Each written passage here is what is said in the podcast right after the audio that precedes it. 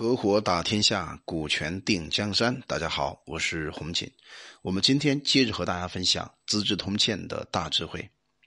当时在齐国有一个宰相叫卜氏，他上书给到汉武大帝，请求呢让他们父子和齐国的熟悉传战的人呐，一起前往南越这一带啊，为朝廷去作战。南越啊，我们知道是江浙，包括广西、广东这一带。当时汉武大帝呢，就下诏令，褒奖了这个齐国宰相卜氏先生，并且呢，赐给他关内侯的爵位，还有呢，黄金六十斤。我们思考一下，黄金六十斤那是很重的呀，对吧？要这个一公斤啊，然后呢，你想想有多少一公斤，对吧？那么六十斤呢，那是很重的一个分量。田地十顷，然后布告给天下的利民之道啊。但是天下的利民呢，没有人去响应这件事情，等于说，汉武帝啊，想通过卜氏这个人做一个标杆做一个政治的宣传，可是他的宣传是失败的。那时候呢，列侯数以百计，都没有人呢要求从军，从军呢去攻打南越。正好九月份呢，尝新酿的酒，祭祀宗庙。所以列侯呢，为了天子诏令而贡献黄金帮助祭祀。少府啊，负责审查黄金的斤两还有成色。贡献之中的黄金中啊，有的是重量不够和颜色不好的，那怎么办呢？我要问问大家，如果你就是汉武大帝，你会怎么处理呢？这是非常值得我们研究和探讨的问题。那我们看看汉武帝他是怎么处理的呢？啊，所以当时。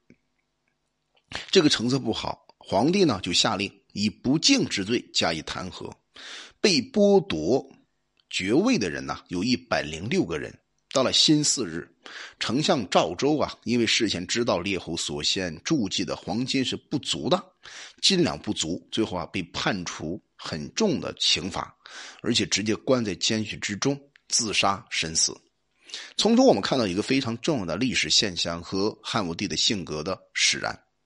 也就是大家在汉武大帝的召唤之下，让大家呢去为朝廷牺牲去作战，可是大家没有动作。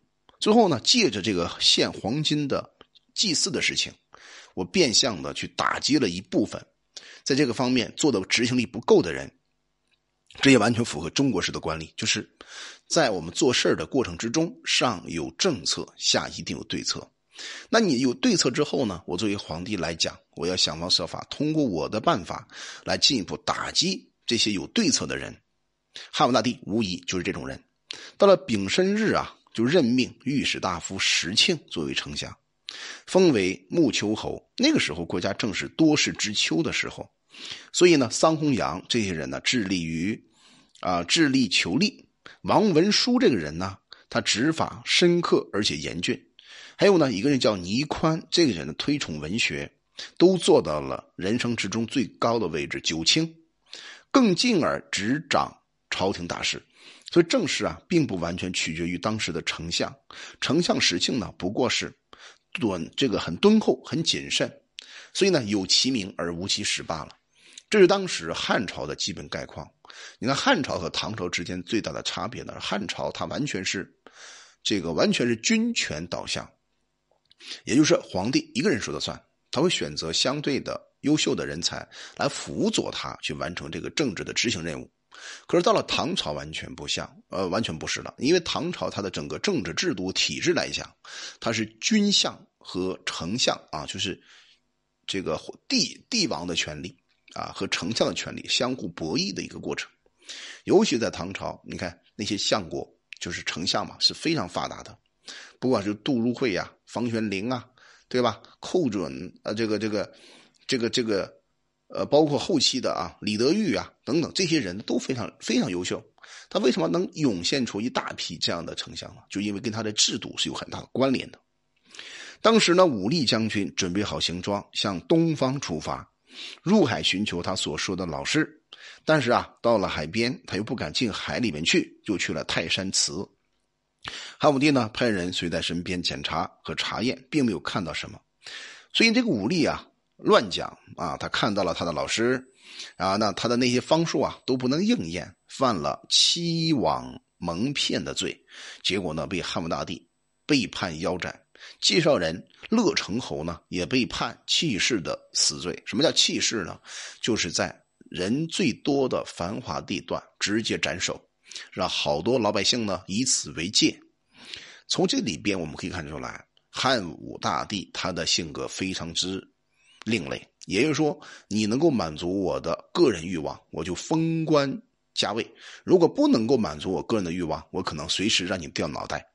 所以当时西羌士众十万多人反叛，还有匈奴啊互通使者来固这个攻击固安，啊，不是今天这个固安啊，包围福海，福海这一带啊，就是内蒙古这一带吧。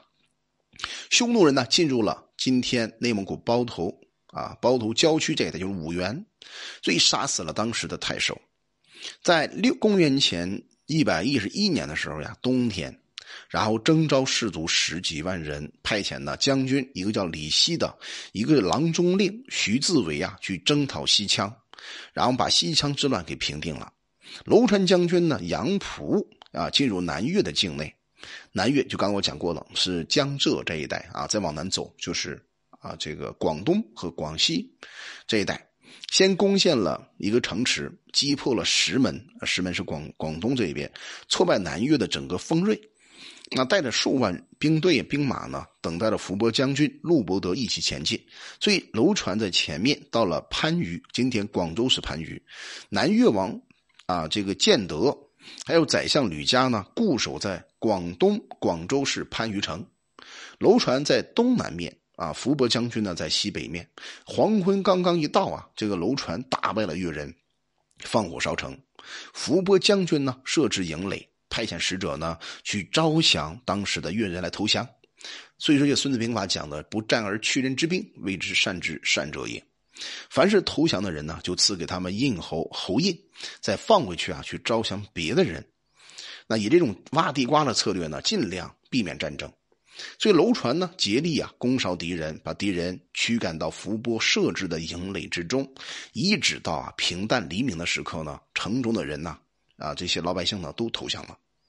南越王呢，建德先生还有宰相吕嘉呢，就趁着夜色逃入到大海之中，而伏波将军呢，派人加以追捕。校尉啊，司马苏洪先生主捉到了当时的南越王，就是建德先生，南越自治的郎官都，然后也被抓到了，抓到了吕嘉先生啊，歌传还有下来将军的士兵啊，还有他的御侯所征召的夜郎士兵呢，还没有到达。所以南越就已经完全平定了，可见整个南越的作战能力是非常弱的。我今天上午呢，跟朋友一块探讨关于战国期间呢，这个秦国为什么可以统一天下？如果同秦国不统一天下的话，是哪一个其他的国家会统一天下？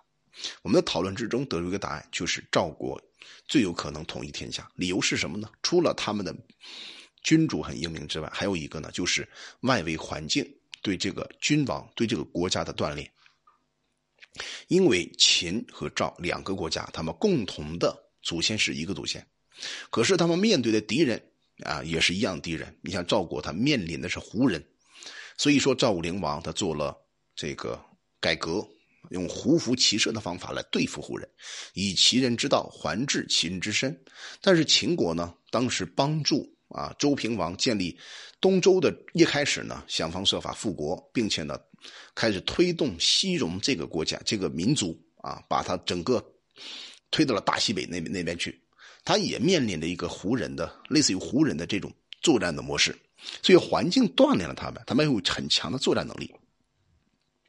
可是，在南越这一边呢，按理说在过去应该叫南蛮，可是南蛮为什么他没有办法？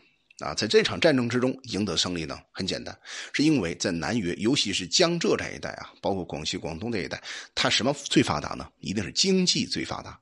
一个经济最发达的人，他往往会忽略关于作战呐、生存权利的这种争夺。所以啊，在很多国家，看看经济比较发达，但是在军事、政治，包括这种生存状态上，不见得是最强大的。所以说那些。